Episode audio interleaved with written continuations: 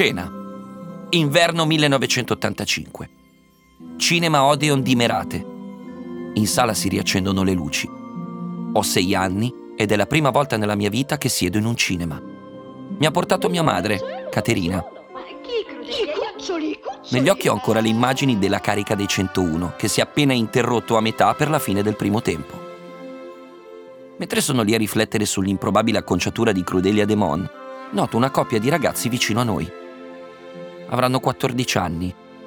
Non riesco a smettere di guardarli. Lei si alza per andare a prendere dei popcorn. Quando torna per scherzo, il fidanzato appoggia la mano sulla poltrona di lei, che finisce per sedercisi sopra. Ridono. Rido anch'io. Che mito totale il tipo. Questa scena non la scorderò mai più.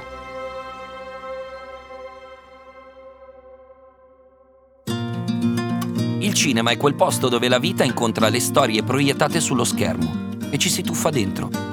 Se vai al cinema il tuo film inizia appena esci di casa. La sala che scegli, la compagnia, l'atmosfera, tutti i contenuti speciali che si aggiungono al film che vedrai. Tutte scene destinate a restare. Io sono Francesco Mandelli e questo è Quante Scene, il podcast di Cora Media e Universal Pictures Italia, che esce il primo e il 15 di ogni mese e parla di tutto il cinema. Quello che abbiamo visto, quello che ci piace guardare adesso e quello che vedremo domani.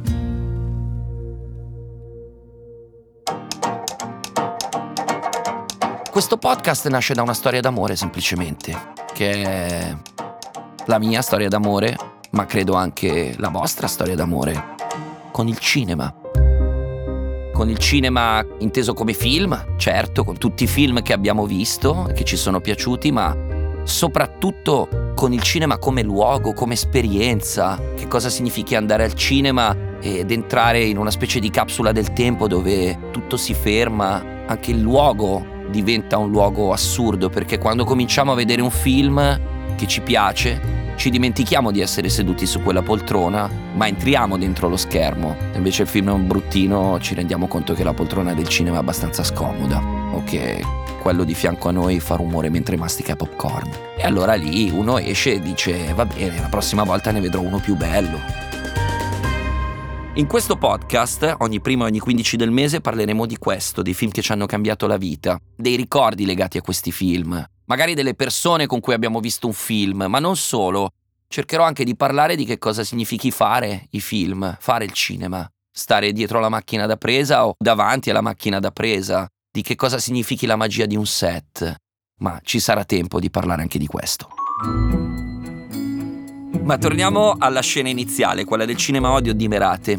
Posso immaginare perché mia mamma scelse quel film, perché avevo sei anni, giustamente, mi porti a vedere la carica di 101, un cartone per bambini, o forse voleva vendere la mia pelliccia, non lo so. Ecco, quello che non immaginavo era quanto quell'incontro con quel luogo sarebbe stato importante per il resto della mia vita. Lo ricordo come se fosse ora, quando siamo entrati al cinema la prima volta. Mi ricordo le persone che chiacchieravano, il momento in cui abbiamo preso il biglietto, che in quel periodo i biglietti di tutti gli avvenimenti erano uguali, era un talloncino di cartone. E mi ricordo che poi da lì in avanti ne avrei trovati tantissimi nelle mie tasche. Poi si passava questa tenda rossa e a quel punto si apriva il mondo proprio della sala. Ricordo tutte le poltrone che erano marroni, ancora di legno. Ricordo la gente che chiacchierava, i gruppetti.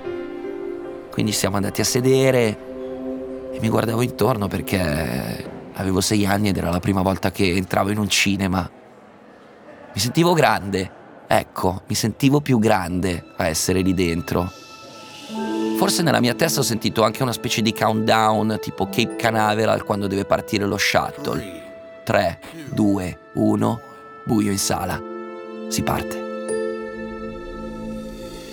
Ogni tanto mi chiedo perché ci siano dei ricordi che ci restano in testa, magari di avvenimenti che all'inizio possono sembrare anche senza senso, come magari quei due ragazzi, no? Quei due ragazzini di cui parlavo prima, al cinema Odeon. Lei è andata a prendere popcorn, quando è tornata lui ha messo la mano sotto il sedere, grandi risate e dice ma perché ti è rimasta in testa questa scena? Io in realtà una risposta ce l'ho, e cioè che quella volta, per la prima volta, io ho visto il concetto di complicità. Ed è stata una roba pazzesca. La complicità è una cosa meravigliosa.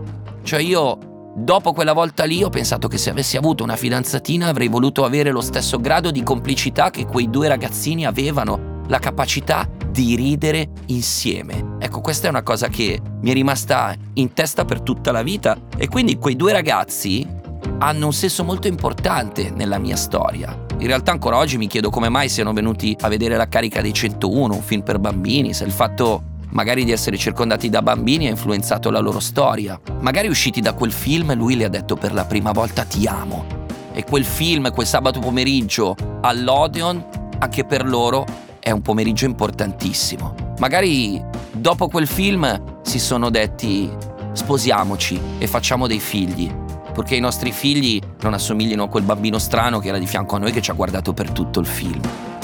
Magari lui adesso è il mio commercialista. così da lì in poi, il sabato pomeriggio al cinema Odeon per me e mia mamma sono diventati un piccolo rituale.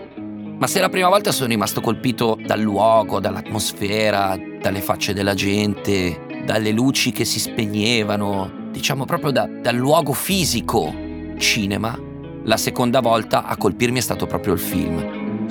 Adesso ragazzi vorrei parlarvi di un dettaglio di comportamento che sarà di fondamentale importanza quando vi troverete in servizio esterno come agenti di polizia.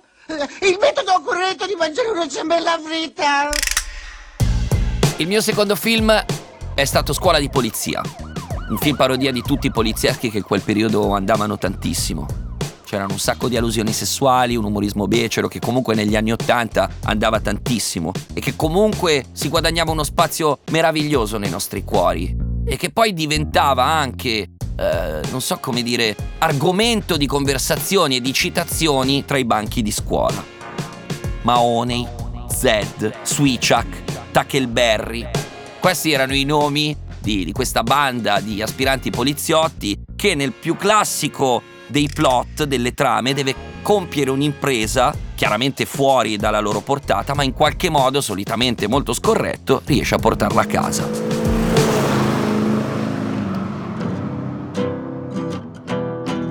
un ricordo meraviglioso legato a quel film che esula dalla pellicola, esula dalle persone intorno a noi ed era la risata di mia madre. La risata di mia madre è ancora oggi contagiosa. Cioè se io sento ridere mia madre, anche se non so per quale motivo sta ridendo, io rido di conseguenza. Proprio quel giorno, in quella sala, ho cominciato a capire una cosa importantissima, cioè la potenza della condivisione di un racconto e poi non sono più riuscito a farne a meno. C'è una cosa che mi chiedo a volte, e cioè se il mio battesimo del cinema fosse stato diverso dal punto di vista proprio della scelta del film, no? Cioè, mi immagino, che so, se mia madre mi avesse portato a vedere il nome della rosa. E ora, l'emerito professore Francesco Maria Mandelli procederà con la sua Lectio Magistralis sulle forme sintattiche rare rilevate nella lingua latina dei monasteri francescani dell'Alto Medioevo. Oppure, se fosse stato un film comunque di quegli anni, Wall Street. Uè, ma allora, ma ancora lì a parlare di euro e dollari? Io ho investito tutto in bitcoin, anche mia figlia. In realtà io non sono tanto distante da quel personaggio, però non ho investito in bitcoin. Sono passati tanti anni e io in quei due pomeriggi, sì, sono andato a vedere due film ma in realtà sono tornato a casa con quattro ricordi. I due film, certo, ma anche mia madre che ride a crepapelle e io che la guardo estasiato e che rido anch'io. Anche se probabilmente a sei anni io non capivo veramente bene perché dovessi ridere a certe cose, ma fa niente. Mia mamma rideva, in quel momento io stavo condividendo con lei della gioia. E poi chiaramente i due ragazzi, la mano sotto al sedere, la complicità, tutto questo mondo di adolescenza che per me era ancora lontanissimo, ma cominciavo a sentirne il profumo. Era già tutto lì. Questi sono due pezzi in più, due, come dire, due scene extra che sono accadute in quel momento e che non sarebbero chiaramente mai successe se io avessi visto la carica dei 101 scuola di polizia in videocassetta o in televisione o comunque da solo. Se io non fossi andato all'Odeon di Merate, se io non fossi andato al cinema in quel sabato pomeriggio, mi sarei perso un pezzo importante, mi sarei perso una gran bella scena.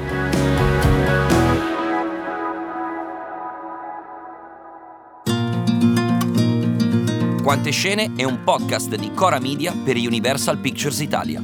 È scritto da Francesco Mandelli con Silvia Righini. Cura editoriale Sabrina Tinelli e Marco Villa. Executive producer Ilaria Celeghin. Supervisione, suono e musiche Luca Micheli. Post produzione e montaggio Cosma Castellucci. Fonico di studio Luca Possi. Post producer Matteo Scelsa.